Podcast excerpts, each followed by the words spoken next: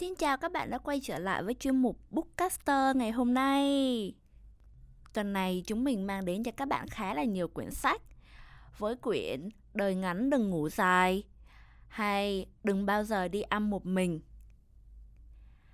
Và hôm nay mình sẽ gửi đến các bạn cuốn sách Lối sống tối giản của người Nhật. Đây là một chủ đề rất là thú vị và được rất là nhiều bạn quan tâm, đúng không nào? Bởi vì đơn giản là trong cuộc sống của chúng ta. Nếu như chúng ta có thể nghĩ một cách đơn giản và sống một lối sống tối giản, thì chúng ta có thể làm được nhiều thứ hơn.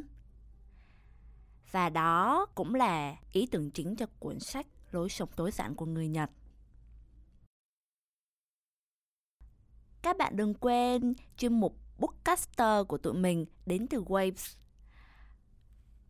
Waves là một nền tảng âm thanh, audio và podcast với mong muốn đem lại cho các bạn những nội dung mà người Việt Nam yêu thích. Các bạn đừng quên truy cập vào waves8.com để xem thêm nhiều chương trình khác của chúng mình, hoặc liên hệ nếu các bạn muốn cùng chúng mình tạo ra những postcard của riêng mình nhé.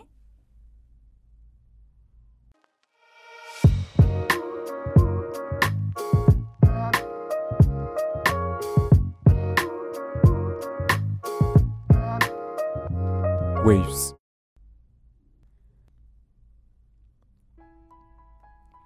Ok, bây giờ chúng ta hãy đi qua một chút về phần giới thiệu về quyển sách này. Lối sống tối giản của người Nhật được viết bởi tác giả Sasaki Fumio, là tác giả người Nhật Bản, sinh năm 1979. Ông là một biên tập viên của một nhà xuất bản. Người theo đuổi lối sống tối giản và ông đã sống trong một căn hộ giản đơn, ít vật dụng và quần áo. Nếu nói về lối sống tối giản thì lợi ích của lối sống này không đơn thuần chỉ là lợi ích về bên ngoài như đem đến cho bạn một không gian thoáng đãng, dọn dẹp dễ dàng mà nó còn mang lại lợi ích cho chính tâm hồn của bạn. Lối sống tối giản của người Nhật là một tác phẩm mô tả những lợi ích về cuộc sống cũng như tâm hồn mà một cuộc sống tối giản có thể mang lại cho bạn. Tại sao chúng ta lại cần lối sống tối giản và những điều tích cực xuất hiện trong cuộc sống nếu chúng ta có một cuộc sống đơn giản nhẹ nhàng là như thế nào? Ngoài ra, cuốn sách này còn mang đến những quy tắc giúp mỗi người tự biết cách sắp xếp cuộc sống của mình sao cho thật giản dị, nhanh gọn và tiết kiệm thời gian. Đối tượng mà cuốn sách này mang lại là tất cả những người đang sống trong xã hội ngày nay. Xã hội ngày càng bận rộn, bộn bề, nhiều công việc nhất là những người trẻ có rất ít thời gian để chăm lo cho bản thân, gia đình hay cho chính ngôi nhà của mình.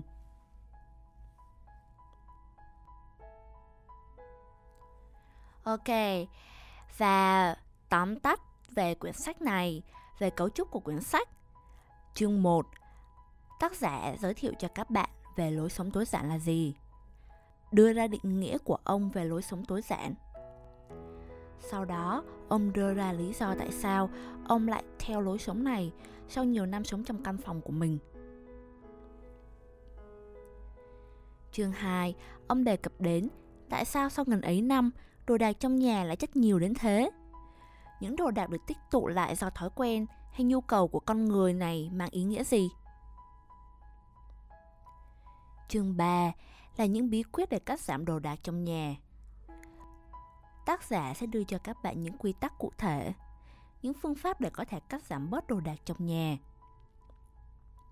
Thêm vào đó, ông cũng sẽ giới thiệu cho các bạn danh sách bổ sung 15 điều cho những người muốn tối giản hơn cùng với toa thuốc cho căn bệnh muốn vứt bỏ. Chương 4 Những thay đổi với chính tác giả sau khi dọn dẹp hết đồ đạc trong nhà. Nó không đơn thuần chỉ là cắt giảm đồ đạc, mà là những mặt tích cực sau khi ông đã giảm thiểu đồ đạc hết xuống mức tối thiểu và những hạnh phúc mà ông cảm nhận được sau khi thực hiện điều đó. Kèm theo đó, ông còn phân tích và khảo sát thêm về, về các kết quả nghiên cứu tâm lý học. Chương 5 Tiếp nối ý từ chương 4 Ông giải thích tại sao những thay đổi từ trong ông lại dẫn đến hạnh phúc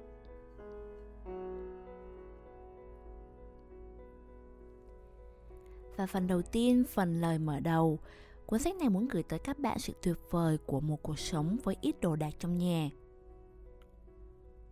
Lối sống tối giản là lối sống cắt giảm đồ dùng trong nhà đến mức tối thiểu, chỉ giữ lại những vật dụng cần thiết nhất. Lợi ích của lối sống này không đơn thuần chỉ là lợi ích bên ngoài, như không gian thoáng đãng, dọn dẹp dễ dàng, mà nó còn mang lại lợi ích cho chính tâm hồn của bạn. Giảm bớt số đồ đạc quá tải trong nhà chính là một lần giúp bạn suy nghĩ về hạnh phúc. Có lẽ bạn sẽ cho rằng ông đang nói khoét, nhưng đó thực sự là những gì mà ông đã nghĩ.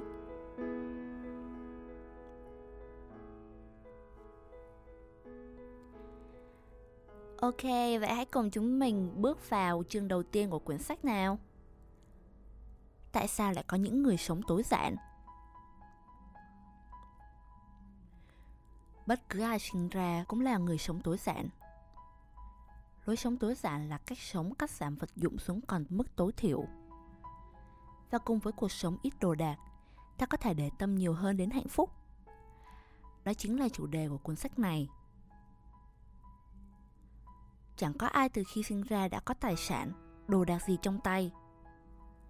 Vậy nên, bất cứ ai khi mới chào đời đều là những người sống tối giản cứ mỗi lần bạn sở hữu trong tay những đồ dùng hơn mức cần thiết là một lần bạn thấy mất tự do của chính mình. Giá trị bản thân chúng ta không đo bằng những đồ dùng mà chúng ta sở hữu. Những đồ dùng này chỉ cho chúng ta một chút cảm giác ở hạnh phúc nhất thời mà thôi. Mang theo những đồ dùng hơn mức cần thiết sẽ lấy hết thời gian, năng lượng của bạn. Khi nhận ra được điều đó, tức là bạn đã bắt đầu trở thành một người sống tối giản. Những người sống tối giản luôn cảm thấy vui vẻ, mới lạ mỗi ngày. Cái cảm giác này, ông nghĩ rằng bất cứ ai cũng có thể cảm nhận được. Dù bạn có phải là một người sống tối giản hay không, bởi bất cứ ai cũng từng trải qua.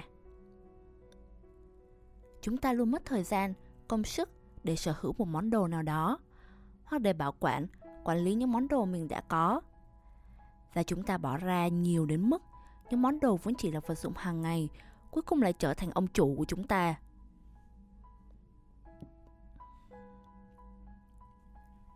Sau khi thực hiện lối sống tối giản, cuộc sống của ông đã hoàn toàn thay đổi.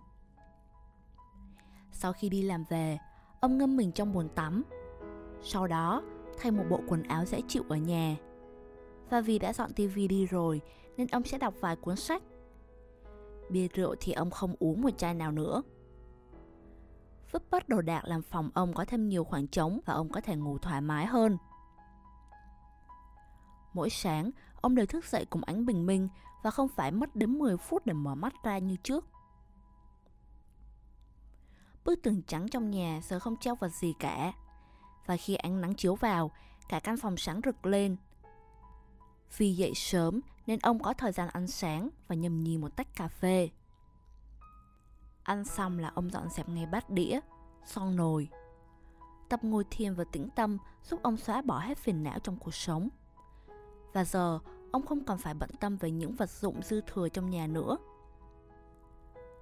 Mỗi ngày, ông đều dọn dẹp căn phòng một lần. Và nếu thời tiết tốt, ông sẽ giặt chăn đệm. Cuối cùng là thay một bộ quần áo phẳng phiu và đi làm. Trên đường đi làm, ông cũng có thể tận hưởng khung cảnh hai bên đường thay đổi theo từng mùa. Cuộc sống thật là tuyệt diệu. Mỗi người đều có những lý do khác nhau khi trở thành người sống tối giản. Có người thấy cuộc sống đảo lộn vì đồ đạc có người lại thấy không hạnh phúc dù giàu có và sở hữu nhiều thứ trong tay. Có người giảm bớt đồ đạc sau nhiều lần chuyển nhà. Cũng có khi họ muốn thoát khỏi sự u ám của cuộc sống hay cũng có những người vốn dĩ không thích nhiều đồ đạc Thậm chí cũng có người đã thay đổi lối sống sau khi trải qua động đất. Mỗi người dân Nhật Bản đều từng là người sống tối giản. Giống như con người khi sinh ra, không có một thứ gì trong tay. Bản thân người Nhật trước đây cũng là những người sống theo lối sống tối giản. Đã từng có một người nước ngoài đến Nhật trước khi bắt đầu công việc làm ăn của mình – và anh ta đã rất ngạc nhiên trước người Nhật lúc bấy giờ. Mỗi người chỉ có hai ba bộ quần áo nhưng rất gọn gàng, sạch sẽ. Người Nhật trước đây cũng chẳng giữ đến 10 bộ quần áo làm gì. Khi di chuyển thì luôn đi bộ. Nhà ở thì đơn giản thoải mái và cũng không phải là nơi ở cố định. Người Nhật luôn xây mới, làm lại nhà cửa. Phong cách đó, dáng vẻ đó chẳng phải là lối sống tối giản hay sao? Chính lối sống này cũng đã ảnh hưởng đến văn hóa truyền thống của Nhật, nét văn hóa tối giản. Theo bạn, định nghĩa về một người sống tối giản là gì? Người sống tối giản là người như thế nào? Giảm bớt đồ đạc đến mức nào mới gọi là lối sống tối giản? Nếu phải đưa ra định nghĩa, chắc hẳn có người sẽ bắt đầu từ quan điểm này. Theo ông, người sống tối giản là người thực sự hiểu rõ cái gì cần thiết với mình. Người biết giảm bớt đồ đạc vì những thứ thực sự quan trọng. Thực tế là không có tiêu chuẩn nào cho người sống tối giản cả. Sẽ không có chuyện nếu bạn có trên đồ dùng, bạn không phải là người sống tối giản. Hay nếu bạn giảm được đồ đạc trong nhà xuống dưới 100 thứ, bạn đã là người sống tối giản rồi. Nếu bạn có tivi, đó không phải là cuộc sống tối giản. Nếu bạn có thể nhét hết mọi vật dụng vào tủ quần áo, bạn thực sự là một người sống tối giản. Tất cả những điều đó đều không phải là tiêu chuẩn để đánh giá xem một người có phải là sống tối giản hay không. Theo ông, để có thể trở thành người sống tối giản, cần có những điều kiện tiên quyết sau. Thứ nhất, lượng thông tin vật dụng tăng lên quá mức. Thứ hai, sự phát triển của vật dụng và dịch vụ, chúng ta không cần quá nhiều đồ dùng vẫn có thể hoàn thành công việc. Thứ ba, thảm họa động đất sóng thần phía đông Nhật Bản. Chương 2 của quyển sách Tại sao đồ đạc lại chất nhiều đến vậy? Trong chương này, ông muốn truyền đạt về quá trình. Vì sao chúng ta lại chất nhiều đồ đạc trong nhà? Khi hiểu về quá trình này rồi, bạn sẽ dễ dàng hơn trước trong việc giảm bớt đồ đạc. Nếu bạn coi đồ vật là phương tiện để truyền tải giá trị của bản thân, thì đồ đạc trong nhà bạn sẽ dần tăng lên. Và đương nhiên là đồ đạc càng nhiều thì bạn càng dễ thể hiện được giá trị của mình. Tuy nhiên, những món đồ đang tăng lên không ngừng đó sẽ không còn là phương tiện mà sẽ trở thành mục đích của việc thể hiện giá trị của bản thân. Hay nói cách khác, đồ vật đã trở thành chính bản thân bạn. Và bạn đã nhầm đồ đạc với bản thân mình. Nếu bạn nghĩ đồ đạc là bản thân bạn, bạn sẽ tiếp tục sắm đồ đạc không ngừng nghỉ. Những món đồ tăng lên đến mức làm tổn hại bản thân sẽ tiếp tục tăng lên đến mức hấp thụ hết năng lượng và thời gian của bạn. Những món đồ đó không còn là dụng cụ mà tồn tại trong nhà bạn như chủ nhân của bạn. Dưới ảnh hưởng của chúng, bạn sẽ phải dùng cả đời này cho chúng và phải đấu tranh với người khác vì vị chủ nhân này. Bản thân những món đồ này không tốt cũng chẳng xấu. Nhưng khi bạn tăng nó lên đến mức độ như vậy là đang biến nó thành xấu. Chúng ta cần phải thay đổi lại cách nhìn này. Đồ đạc không phải chính con người bạn, cũng không phải là chủ nhân của bạn. Chúng chỉ là những dụng cụ mà thôi. Chúng cũng không phải là những món đồ được sắm về cách nhìn của người khác. Chúng chỉ là những thứ cần thiết với bạn mà thôi.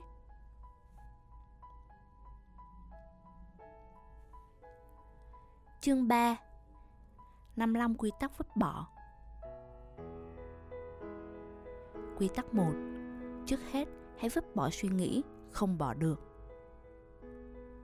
Quy tắc 2 Vứt bỏ là một kỹ thuật.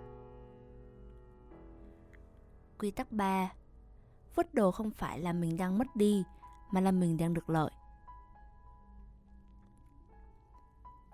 Quy tắc 4 Xác định lý do không thể vứt bỏ. Quy tắc 5 Không có chuyện không vứt được, chỉ đơn giản là không thích mà thôi.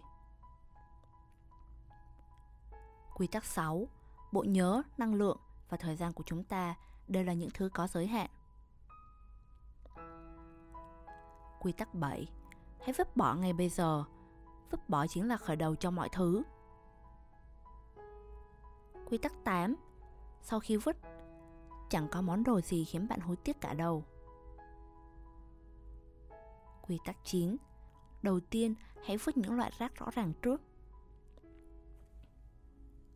Quy tắc 10. Vứt những thứ có nhiều. Quy tắc 11. Vứt những thứ đã không dùng trong một năm. Quy tắc 12. Vứt những món đồ vốn chỉ sắm theo cách nhìn của người khác. Quy tắc 13. Phân loại đồ dùng cần thiết và đồ dùng mong muốn. Quy tắc 14. Chụp ảnh những món đồ mà bạn có thể vứt đi được. Quy tắc 15. Chuyển những kỷ niệm thành dữ liệu sẽ giúp bạn dễ ôn lại kỷ niệm hơn. Quy tắc 16 ăn đồ đạc, người bạn ở chung phòng, đến cả tiền nhà cũng không trả. Quy tắc 17. Hãy bỏ ngay ý tưởng dọn dẹp, sửa sang đi. Quy tắc 18. Hãy vứt cái tổ mang tên dọn dẹp. Quy tắc 19. Giữ nguyên không gian chết trong nhà. Quy tắc 20. Hãy vứt ý tưởng một lúc nào đó nhưng chẳng bao giờ đến. Quy tắc 21 Hãy vứt một thời lưu luyến. Quy tắc 22 Vứt những món đồ lãng quên. Quy tắc 23 Đừng trở thành nhà sáng tạo khi vứt đồ. Quy tắc 24 Hãy bỏ ý tưởng lấy lại vốn. Quy tắc 25 Vứt hàng dự trữ. Quy tắc 26 Cảm nhận sự rung động của con tim. Quy tắc 27 Tận dụng các cuộc bán đấu giá để giảm bớt đồ. Quy tắc 28 Tận dụng các cuộc bán đấu giá để nhìn lại các món đồ. Quy tắc 29 Dịch vụ bán đồ tại nhà. Quy tắc 30 Đừng nghĩ mãi về giá lúc mua. Quy tắc 31 Cửa hàng chính là kho chứa đồ trong nhà bạn Quy tắc 32 phố phường chính là phòng khách nhà bạn. Quy tắc 33 Hãy vứt bỏ những thứ bạn không hiểu rõ về nó. Quy tắc 34 Hãy vứt bỏ những món đồ mà bạn không nghĩ là sẽ mua một lần nữa. Quy tắc 35 Bạn có nhớ hết những món quà mà bạn đem tặng không? Quy tắc 36 Hãy thử đặt mình vào vị trí của người đã mất và cảm nhận. Quy tắc 37 Vứt đồ đi, những thứ còn lại mới là quan trọng.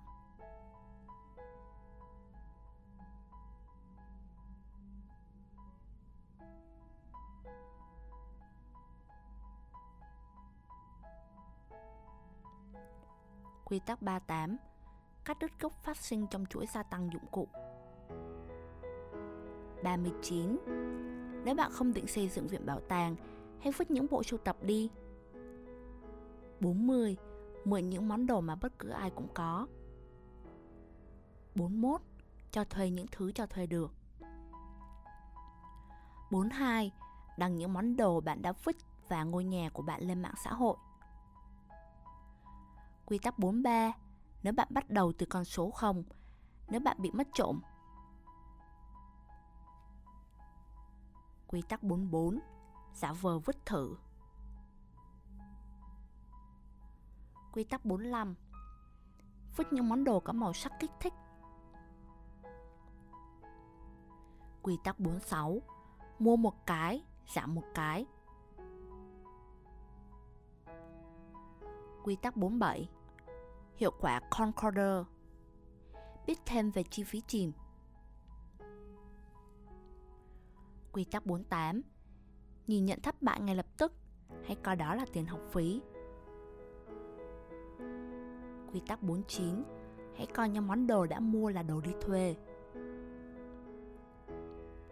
Quy tắc 50 Đừng mua vì rẻ, đừng nhận vì miễn phí. Quy tắc 51 Thời điểm mà bạn đánh đo liệu có vứt đi được không chính là lúc bạn có thể vứt nó đi. Quy tắc 52 những món đồ thực sự cần thiết rồi sẽ quay trở về với bạn. Quy tắc 53 Biết cảm ơn. Vứt đồ nhưng không vứt tình cảm. Quy tắc 54 Lãng phí thực ra chỉ là cảm giác của chính bạn. Quy tắc 55 Vứt đi chính là nhớ mãi.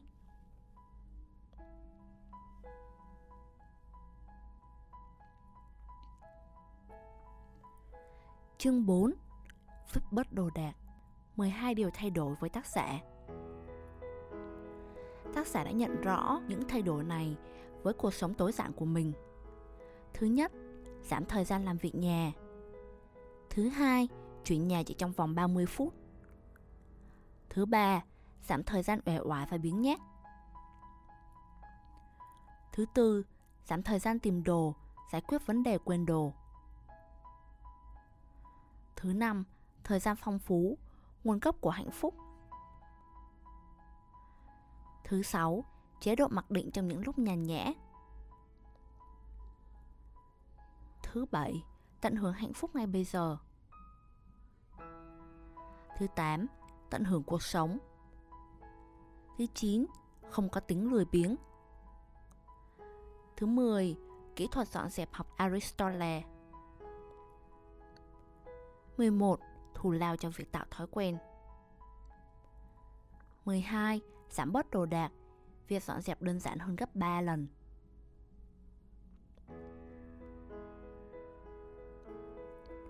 Chương 5. Không phải trở nên hạnh phúc, mà là cảm nhận hạnh phúc.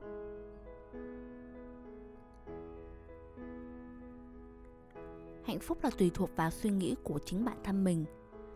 Hạnh phúc không phải là vật ngoài thân mà nó nằm bên trong con người chúng ta. Hạnh phúc do trái tim ta quyết định. Có rất nhiều danh ngôn nói về hạnh phúc và câu nào cũng là những triết lý đúng đắn. Bởi bản thân hạnh phúc vốn là thứ mà chỉ có bản thân mình mới đánh giá được.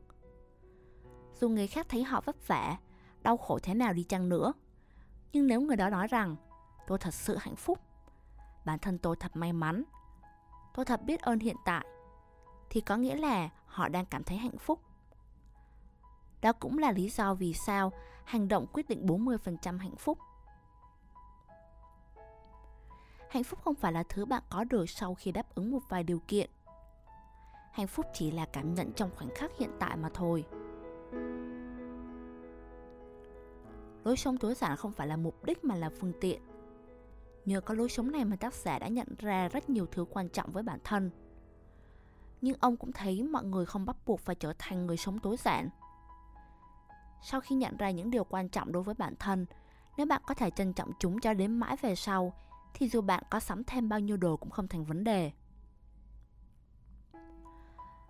Tác giả và anh Numahata đã cùng lập một trang web mang tên là Minimal and Ism. Minimal and Ism có nghĩa là phát hiện ra những điều quan trọng, ism, sau khi giảm đồ đạc xuống mức tối thiểu, minimal. Người sống tối giản là người biết cắt giảm mọi thứ vì những điều quan trọng với mình – Ông nghĩ rằng mình giảm đồ đạc xuống mức tối thiểu và đã tìm thấy những thứ quan trọng cho mình. Có thể phần tóm tắt sách này chưa thể truyền đạt rõ và đầy đủ nội dung của quyển sách. Nhưng ít nhất các bạn cũng có thể có được một hình dung xem đây có phải là quyển sách phù hợp với bạn không. Và nhờ một phần trong đó, Mikey đã hiểu được tại sao lý do mà chúng ta cần phải có một lối sống tối giản. Hy vọng rằng các bạn cũng đã rút ra được một bài học nào đó như Mikey.